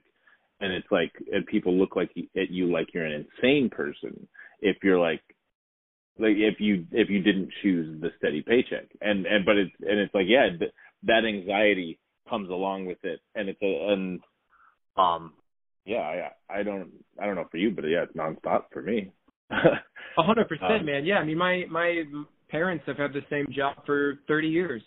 Yeah. You know? Yeah, I, my mom just got to retire, and uh and oh, that's and she, amazing. She still has like several side hustles she does to like help pay the bills, but she just doesn't like go work for someone else anymore. That's incredible. Yeah, which I'm so stoked for her. It's been a l- very long time coming, but it's also like, yeah, they, I mean, they were hope it like, I don't know, they thought they they'll I don't know they they they thought they'd be working every day until the day they died. And there's a you know if anything happens, there's a chance that they might be at some point, you know. And so yeah, God knows we will, you know, like yeah, for sure. That's that's the thing is like well I I know that at the very least I've seen some old bartenders, some pretty old bartenders, and I got a lot of friends that own bars. So, you know, like if I at the very least I can try and you know hope hope my arms still work and I can pour some drinks for some people. Absolutely, um, fucking literally, man. I mean, we might all just be in Amazon warehouses at that point. Looking 50, you know, looking 50 years down the road, it's hard to imagine that we don't all just work in, if that the world isn't just a single gigantic Amazon warehouse and we just sort of hand packages to each other uh, in a kind of infinite loop and it just creates this sort of like new strange Amazon Bitcoin for Bezos, and he just becomes more powerful with his friend Elon Musk on Mars. That's exactly right. That's all it is. Yeah, That's exactly what's going to happen in 50 years. It's like was it Synecdoche, New York, the the the Charlie Kaufman film where it's just yeah, like, yeah, it's, Philip like Seymour Hoffman, yeah, yeah, yeah. It's like that, but Amazon warehouses, which would be even yeah. even more difficult to watch and more depressing. Yeah, even more nightmarish. Man, uh, so speaking, I, the the anxiety of like being written off of a show or like out of work is got to be, um, like that's got to play into like a lot of um like imposter syndrome, I imagine. Like or like like what is your relationship with imposter syndrome, I guess, and does the anxiety around, you know, whether or not like this could be the longest job you've ever had or you will ever have, Yellowstone. Like like do those play with each other or are they their own are they their own separate sources of anxiety? yeah, I mean they're both sources of anxiety for sure. Like it, it's funny because there's kind of like two factors. One of them is like, yeah, the, the more sort of opportunities I get, the more kind of incredibly lucky I feel, and the sort of further it departs from like any sort of logic, you know, mm-hmm. like I, I've I've just been very very very very fortunate, but I know a million fucking actors who are better than me, and who haven't had these kind of opportunities and that sort of has two effects. Like it creates this kind of imposter syndrome, sort of survivor's guilt thing, where it's like, why the fuck am I here when I've seen people, I've seen sort of incredible actors, like the artists, the, the actors who I admire most in the world, not get these opportunities. But the mm-hmm. other thing is the the sort of the better the opportunities I get, the more I like look around at the people around me, and I'm like, oh, you you fuckers, you're great, but you're no better than like my friends, you know, like working with you know famous people or incredibly talented actors they're great they're amazing but so it also like dispels a little bit of the myth around the whole thing like mm-hmm. working with celebrities also kind of helps dispel the myth or like the sort of mystery or magic that surrounds yeah. these people and makes it in that way seem more accessible you know? Like i've i've very rarely encountered another actor on a set who was any better than my friends you know performances i've seen my friends do in plays that nobody saw.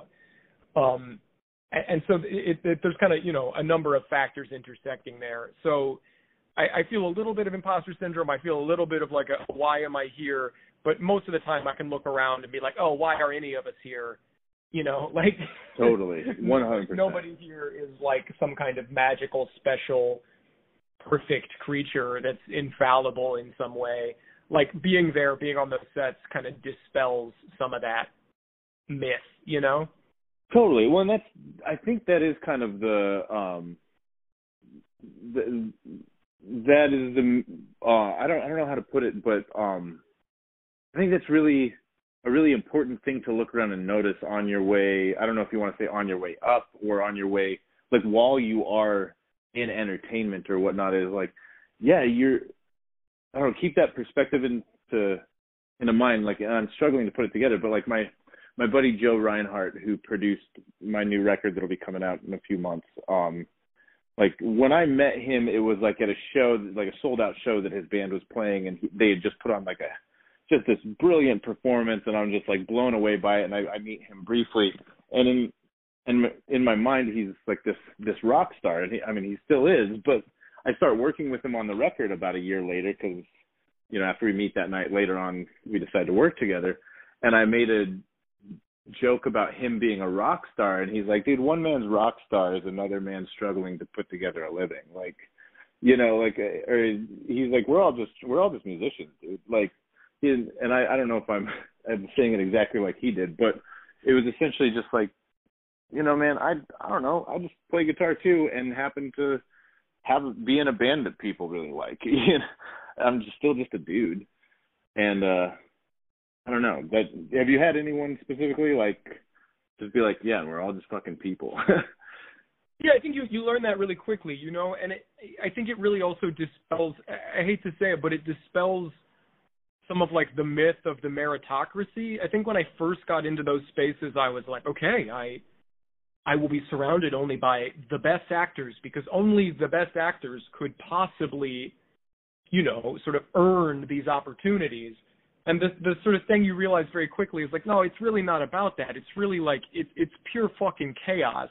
Like a job that i get over a hundred other people if i get it it's not because i'm the best actor. It's because of like a sort of multitude of factors that intersect many of which are pure luck or sort of right place right time providence.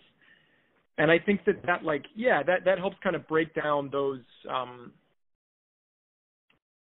hopefully it helps sort of break down any of the kind of self judgment or like fear or like sort of imposter syndrome that we feel because yeah those, those people aren't any fucking better than us. They're not any more talented or sort of skilled or whatever than we are there's just a sort of there's a degree of sort of luck and chaos that uh that kind of spits them out higher on the hierarchical pyramid. I don't know what the fuck I'm talking about, man. It's just like a little bit like uh yeah, everybody's just a person. Every, everybody, even these artists who we admire so much, are totally fallible. Are there for reasons that like 60% of are are just luck. And mm-hmm. hopefully mm-hmm. that makes the whole thing less intimidating and more accessible. But I, in on my worst days, it also makes it just infinitely frustrating because it's like, fuck, I know so many geniuses. I know so many incredibly sort of talented actors and there's nothing there is no like recipe, there is no like hustle that can account for just the pure sort of eh, luck that that uh results in some of these opportunities, you know? Yeah. Luck and totally. you know, nepotism. Like luck and then like factors utterly beyond our control. Yeah, definitely. And that's like and I, I imagine though once you get like one job, the next one can, you know, theoretically become easier or you you, you know, someone sees like, oh he did you know, you, you your body of work starts to speak for itself, I imagine. But the, yeah, there's an extent to which you just you just become like a sort of known quantity and like dependable in that sense. Like half the time, especially for TV, they're just trying to hire somebody who's not to like make their jobs harder or fuck anything up. And if yeah. you've worked a certain number of other jobs, it's a pretty safe bet that you're not to like, you know, go crazy. And that's half of it. Like if you're to show up at your call time, that's like fucking 40% of the job, you know? So yeah. the more sort of work you do, you create the perception of dependability around yourself. And that's like half the battle, you know? Yeah, definitely. That makes sense. And I think that's an important thing, especially if there's any younger listeners to keep in mind is like how far not being a pain in someone's ass can get you in life.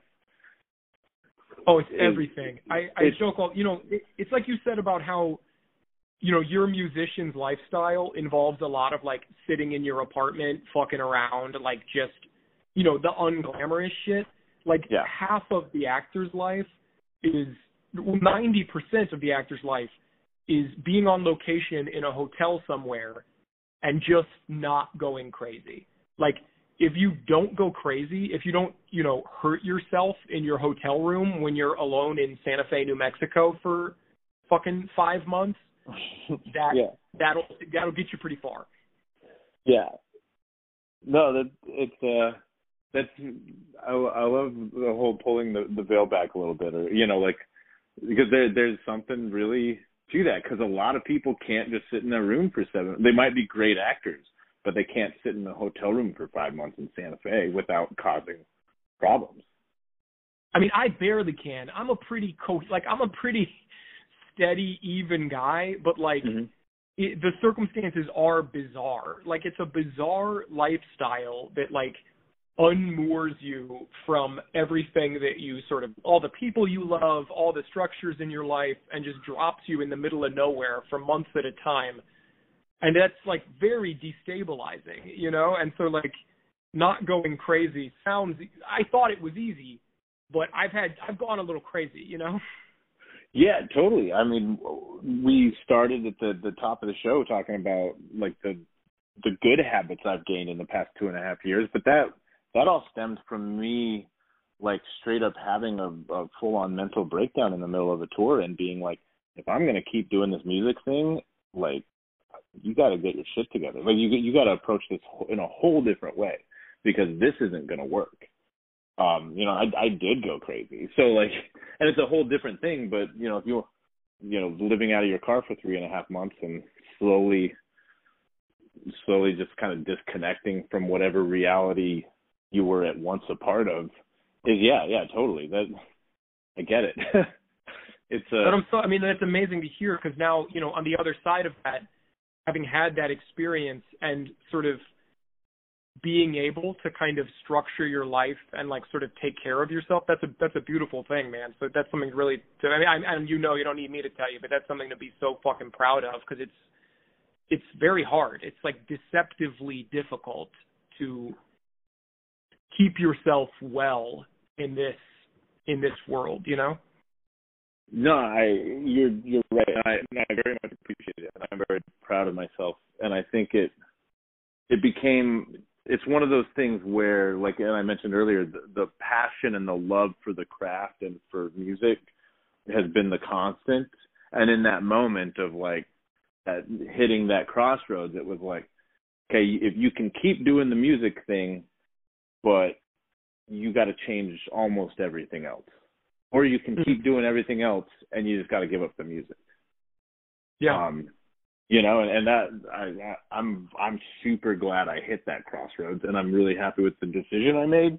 But yeah, it was I if a lot like I could have very easily not realized where I was at and just kept going down whatever road I was at, and that's how a lot of people die or burn out really young, or you know, it's uh any number Yeah. of things could have happened, and uh you know, I, I don't know. I'm really happy with where it is, but it's a, yeah, it's a it's not easy. It's there's so much involved in a creative career and uh, with the anxiety of not knowing what your future is going to look like or how bad it, you know all you get told is like how Hollywood or whatever will chew you up and spit you back out. Like you don't know how it's going to be. And how how do you or what have you done to start dealing or helping with you know the mental health aspect of being in such a volatile industry I mean, I think it is. It really harkens back to what we were talking about at the beginning, and, and what you sort of identified, which is like finding these habits,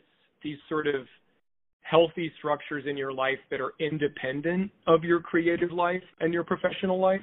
Like you can do yoga wherever you are, whether you have a job or not, whether you're in a fucking hotel or in your apartment or like, you know, on a mat outside your van. Like shit that you can take with you that is utterly independent of all this other bullshit, you know? Because, like, stuff that's, like, purely within your control. Because so much, being an actor, so much is out of your control. Like, mm-hmm. your life is, you know, I, I, you just audition for everything. The ones you get, you do as long as you can do them. But you have no control. You make very few choices, you know? Uh-huh. Um, and so building sort of behaviors or structures or like habits that are within your control, I think really helps maintain perspective and maintain like a sense of self that is independent of somebody else's experience of you, you know? Yeah. Totally. That I I really uh I like that. I really appreciate that too because I think so much of life is, you know, whether you want to call it the yin and the yang or the push and the pull, it's the like what's partially my favorite part about being a musician or a creative lifestyle is the chaos. I really love a lot of the chaos. But in order for the chaos to not completely consume me and everything I love, I've got to have some sort of control over a good portion of it. And that's uh and and there's there is like a I'm sure there's some sort of harmony there, but it's the the whole point is the struggle between the two. Absolutely, yeah. Sort of, yeah, finding finding sort of healthy balance so that the chaos can exist in a way, in a healthy way, you know, and, and can sort of be contextualized. Yeah, you, you have to take care of yourself so that you can sort of explore that chaos. Yeah, totally. you know? Yeah. Other, you otherwise, can, you're you're sort of living in a very dangerous, sort of imbalanced situation. I think often. Yeah, and that, and chaos out of chaos. Some, well, like the thing is, is something's going to eventually have to give. You know, if you don't Yeah. have control over certain things, at some point, it's like I like to think of it m- mental health in some ways. It's it's almost like like a mechanical device. Every single time you use that mechanical device, it gets worn down a little bit, a little bit, a little bit, a little bit, and you have to service it, or it's like changing the oil in your car. Like um, you, um, it's all about recognizing that those things will wear down over time, and knowing what you can do to bring them back, or to repair them, or to slow down that attrition. Mm. Um, have you? Uh, I'm trying trying to think of the that that small. So you were you moved to New York. You said in 2013. Yeah. Um, and so between between when you moved here and you landed that first your first job, um, what what were you doing? What was going on? Where what if you remember what's going through your mind? A lot of is there a lot of doubt? Are you still pretty like starry eyed and just excited, and then something cool happens? Like what what, what did that look like? Yeah, I came here. So I, in between Iowa State I, and New York, I did a, an apprenticeship program at a theater in Kentucky for nine months at Actors Theater of Louisville. And I met a bunch of people there who were sort of in my cohort in that apprentice program, who I then moved to the city with. So when I moved to the city, I moved to the city with with three friends in a four bedroom apartment, um, and that was sort of huge. Like that kind of gate, like living with my friends in this big scary new place really made everything a lot fucking easier. And I got a Uh-huh. job at a restaurant because one of our friends, one of our other friends had gotten this job at this restaurant, so he got me in the door there. Um and I just kind of settled in, honestly sort of settled in for the long haul. I think that, you know, if you're if you're in an arts education, like hopefully they sort of prepare you for how kind of fickle and difficult and frustrating it's going to be. So I really, you know, I was ready to wait. I was sort of ready to be patient and sort of uh, put in put in years before I really saw any returns on the the big move to New York. And, and I was just like excited to make my own stuff with my friends. Like these were friends who are and still are friends who are like really really brilliant collaborators. And I I was really just kind of excited to make theater with my friends, Mhm. which is kind of why I moved to the city in the first place. And then I just honestly got really, really, really fucking lucky. And my first audition in the city was for the Americans, the FX show, the the sort of Cold War FX show. And Uh-huh. I just happened to to book my my first audition, which was not what I was expecting or what I was sort of you know, it's not what's supposed to happen. Like No. I was really kind of settled in for the long haul, and then I just honestly, it was just like a really right place, right time, compounding with like a lot of luck, and I, I just got it, you know. Um, yeah. That's and then it really is, yeah. insane. It's I completely fucking forgot insane. you had were said that. Yeah, they were looking for like, they were kind of just looking for me, and like my first two TV jobs, it was like both of those jobs they needed like a sort of young, impressionable, naive, sort of dumbass from the Midwest. Mm-hmm. And that's kind of that was kind of me, you know. I had just moved to New York from Iowa, effectively, and yeah. you know this my so I, I did the Americans. I did two episodes of that, and then it, this is just incredible. It's like how just to express like how chaotic and sort of not merit based all of this is because it really is. Like it's really like I think it's important to when you are lucky still recognize like that it's not because you know I, I just got really fucking lucky. So I did the Americans mm-hmm. and then literally um the director of the next episode of the Americans was watching scenes from my episode to prepare for his episode and he saw me in them and he happened to be working on his next project which was a show that needed a character whose name was Iowa like whose nickname was Iowa yeah. so it just so happened that basically me having moved from Iowa to New York City within a few months was like in front of this guy who was looking for an impressionable naive young soldier from Iowa um wow so I just kind of really stumbled into like tremendous fortune. And then it is one of these things where like every job you get creates the appearance of legitimacy.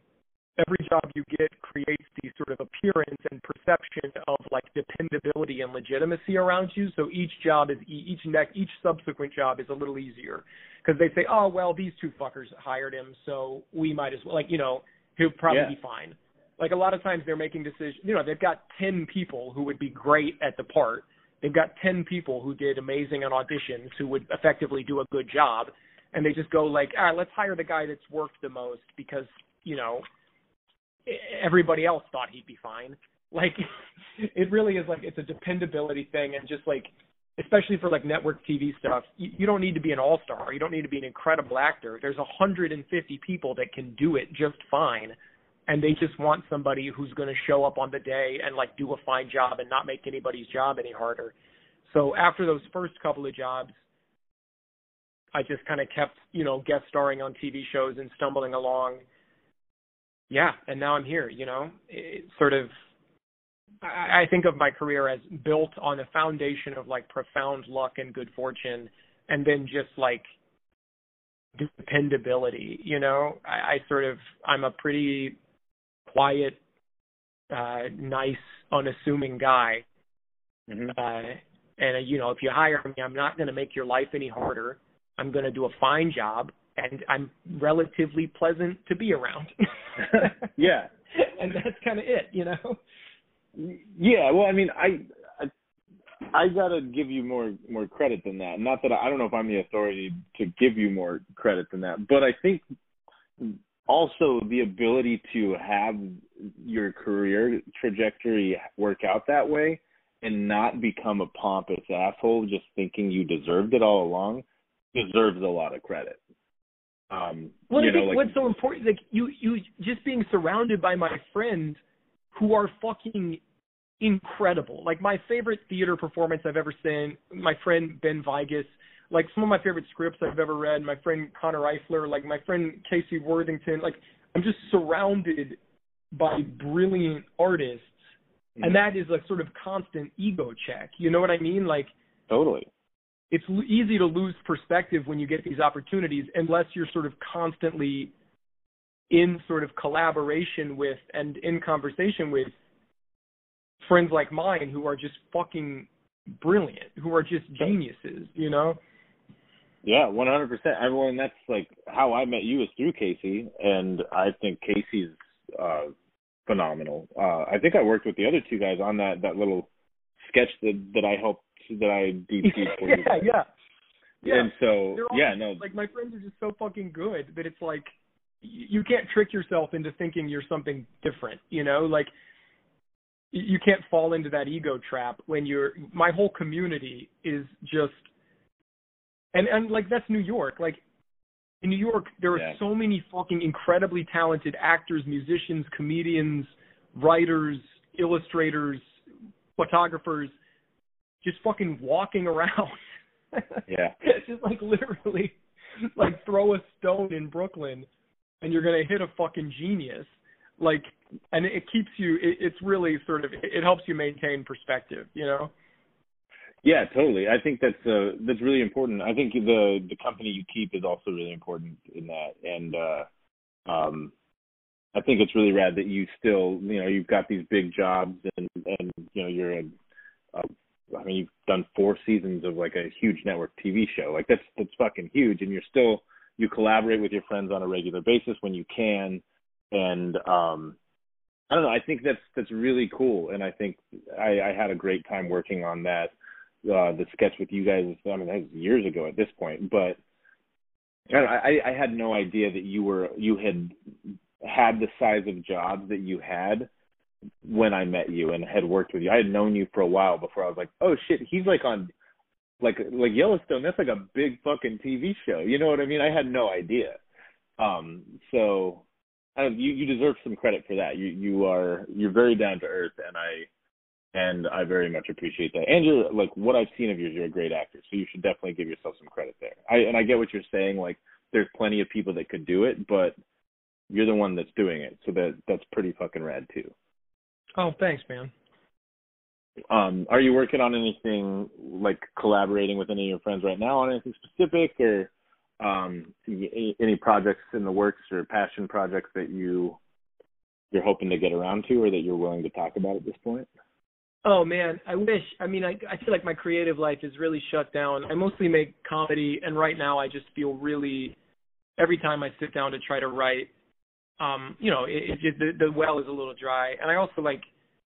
I make comedy in part because I'm surrounded by fucking hilarious people, and the way that the pandemic has kind of made it harder to spend time with my friends and my community has really kind of slowed down my creative output. But I got a bunch of friends who are making incredible shit. So my friend Grace Palmer um, wrote and produced a, a pilot last year, a self-produced pilot in LA called Spiraling. That's that's really brilliant. That's going to be on the internet soon. My friend Ben, who I just mentioned, is in a, a theater company called Pie Hole that has a, a show coming out as part of the Public Theater's um, the Public Theater's uh, what's the festival called? Very cool festival that Public Theater does. The the show is called Disclaimer, and it, it's really brilliant. You know, so so my friends are always making really really cool stuff. Um, and then we shot we shot the fourth season of Yellowstone wrapped in November. I'm working on a show now, uh, um, a CBS or uh, maybe CBS All Access show called um, The Second Wave. That's like a sort of dramedy about a fictionalized pandemic. A sort of um, it's kind of a you know ripped from the headlines, fictionalized, mm-hmm. dark dramedy. Uh, so I'm, I'm working on that now, and I'm just you know I'm really just trying not to go crazy. You know I'm like. yeah.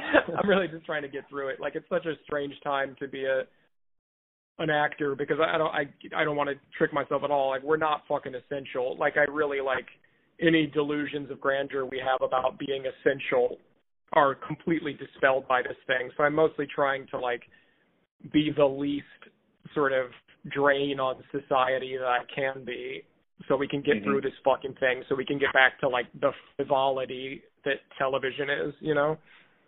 Yeah, I'm I'm trying to I can totally um relate. Like I I, I miss touring and playing shows to mostly empty rooms. Like I miss that so much. And I'm trying to stay like stay as like good as possible as far as like not spreading anything because I want to get back to that. Also because I don't want I want people to stop dying and you know like I want the pandemic to fucking end, but like I'm just like man, all I can do right now is to just try and do my best so I can get back to doing what I love and that's well, it's amazing that you're making work right now, man. That's incredible. Like I'm so like it's I'm I'm so inspired by and impressed by that ability to like put yourself into technical practice and like sort of commit to like a creative structure like that like that that's a real that's something to really sort of celebrate. I hope so I hope you're you're yeah celebrating that.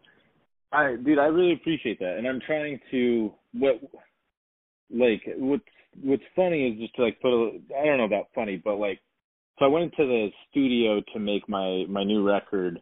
Um, it'll Honeysuckle Summer will be out on March 5th. Um, uh, got to plug it real quick. But oh, we went in, went in to make it, and like day three in the studio is when like everything shut down. We were in Philadelphia, and it just shut down, and we were like, this, our producer Joe was like, you know, I, I could send you guys all home, but we're all kind of like in a bubble. Like, you want to just finish this record? And we are like, fuck yeah, we want to finish the record. So we did that, and it turned out amazing, and I'm fucking stoked about it. But since then, my like I haven't been able to tour at all this year. I don't like I, I have no idea what the future of live music looks like, and that's how I make the majority of like what little money I do make as a musician.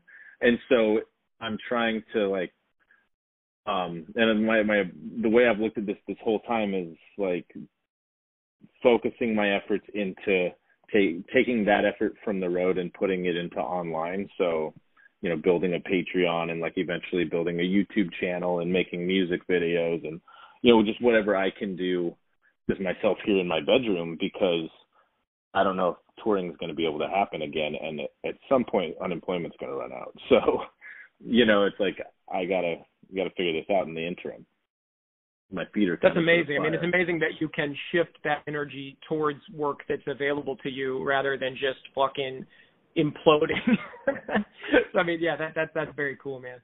I I appreciate that, and I I don't I think it's really more of a I have like 12 irons in the fire at any given time, and it's just like, oh, this is a nice opportunity to switch gears and work on something I never have as much time as I would like to for. it. Or I'm trying to look at yeah. it that way because you know, because stop the spiral before it starts. Your friend like I wrote down Grace's Grace Palmer you said and spiraling the thing. Yeah. The, the, yeah. Okay, I wrote that down because I was like just by the title I'm like I'm probably going to enjoy that. because like my whole theme is like catch the spiral or try and stop it early before it turns into anything you know worse than it than it needs absolutely yeah um i wanted to ask you and i know i asked you this last time but if my mom's listening she's going to be wondering because she's a huge fan what's it like working with kevin costner He's great, man. He's really good. He he is one of those like magical people, I guess. He's one of those people that's like, "Oh yeah, this I understand why you're famous." Cuz he like he can do the technical shit and the sort of chaos shit at the same time. Like he's so good at like hitting a mark and following the like technical parameters of a scene that mm-hmm. are like necessary to make it work, but also sort of being so alive and present. And those two things are often I, I are very hard to reconcile. Um, so yeah, he he is pretty magical, and he and he's just a really fucking good guy too, which I think is you know talk about someone who has every kind of you know like like if you're going to be an asshole, he could get away with being an asshole. Like yeah, with that career, you could totally be an asshole. you could be an asshole and you could still work for the rest of your life.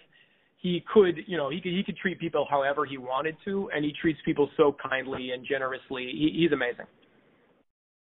That's that's really cool. It's good to hear. I always love hearing you know good things about people like that because you because you never know. You know, you never know what they're going to be like. And he always seemed like he kind of had a pretty decent head on his shoulders. I don't know. I think he jumps at least watching Yellowstone. He, he definitely just jumps off the screen. He's, he's just it's like, yep, that's him. You know, the same dude I was watching in the '90s doing all kind of yeah. kinds of things. Like he's still still got it. So that's he's got really Im- incredible gravity. Yeah, I don't know how he does it. That's that's cool to hear. Um, I don't want to take too much of your time because we already uh we already had kind of had this conversation for like two hours and lost it all, and I feel like this one's better. This one's better. I think this one is a, a lot less rambling from me, if you can believe it. Um, any, anyone yeah, listening? I made up for it with my rambling. Yeah, that's rambling. Yeah, that's why we love having, or that's the point of having you on, is for you to ramble. Um, and I kind of want to maybe wrap it up with uh, asking if you had any advice for anyone who might want to get into acting or someone who's dealing with imposter syndrome, like any anything you just kind of want to put out there into the universe or into the, the the creative community that you think might be beneficial. Um, I guess just in line with some of the stuff we've been talking about, I, I guess I, I I would encourage people who are struggling, who are, who are feeling sort of frustrated, to um, to take some of the pressure off themselves to always be producing or to be sort of meeting other people's parameters for creative success. Like I really think that um, other people's evaluations of you don't fucking matter. Like no one else can tell you you're not an actor. No one else can tell you how good an actor you are. And also just like being an actor doesn't need to um to dominate your experience of yourself either. Like oh, yeah. I just hope you give yourself credit for the shit that you're good at. You're you know, I hope you give yourself credit for the ways that you sort of support yourself and your friends and your community and I think that all of that, your sort of participation in your community and in the world at large is as meaningful a contribution as anybody's fucking acting career is. You know, I think like the gifts that you give to the people close to you are much more meaningful than, you know, any sort of job or acting opportunity is. Mm-hmm. Um so I just, you know, I, I hope you can celebrate that shit. And I hope you can celebrate yourself and hold on to your worth as an artist and as a person because it's yours. You know, no one can take it away from you. No one can. Uh, nobody else's evaluation of your work, whether or not somebody else gives you a job, determines your value as an artist or as a person. You know, so I hope that that that you can hold on to that. And I I say that, of course, and fail to do that all the fucking time. I like say that and of course every time I don't get a job that I want, I feel crushed and feel like I'm a bad actor and sort of question every decision I've ever made. So that's just like it's something to aspire to and then to also be gracious with yourself when you inevitably trip on the path towards, you know, holding your own self-worth in your hands. Yeah. Oh man, I I love that answer, and that's and that advice. I think it's so it's so valuable to like one in all of it. Like what is to like we mentioned earlier, you're human. So like this thing that you're trying to do, you're gonna forget to do it. But then being kind to yourself enough to get back to it. Yeah, and that's you know that's the thing with like building resilient habits too. Like you're going to fail at anything you set out to do. You will fail. You know, mm-hmm. yeah. like all of this shit is aspirational. Like it's aspirational. It's an idea. Like all of this shit is an idea, and you will fail to do it. And just be gracious with yourself when you fail to do it, and recognize that while you will always fail, there also is no such thing as failure. And like those things those two like sort of contradictory things are true. Like you'll always be failing, and there also is no such thing as failure. You know. Dude, totally, one hundred percent. You'll always you'll always be failing, failing, and that's uh, and it doesn't have to be a like viewed it as a bad thing because it's all like it, it's all about constantly learning. It's all about that that evolution, and the only way that evolution in, itself can happen is is by being like by failing and giving yourself enough credit to get back up again and try again.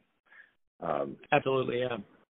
Dude, that's I, I love it. I love the conversation. Thank you so much for for uh, doing this again with me. And Jeff, I, I really hope that this all ends and we can and buy you dinner sometime. We can just have a conversation, not over the phone. And oh man, you know, I'm, I'm so looking forward to it. Yeah, I would love to collaborate on something again in the future if uh, if the stars align and we're able to be in a space together again. oh, I can't wait. It's gonna fucking rule, man. It it really is. You take care of yourself, and maybe I'll run into you just on one of our walks around Brooklyn. You too, brother. Talk to you soon, man. You take care. Bye. Bye.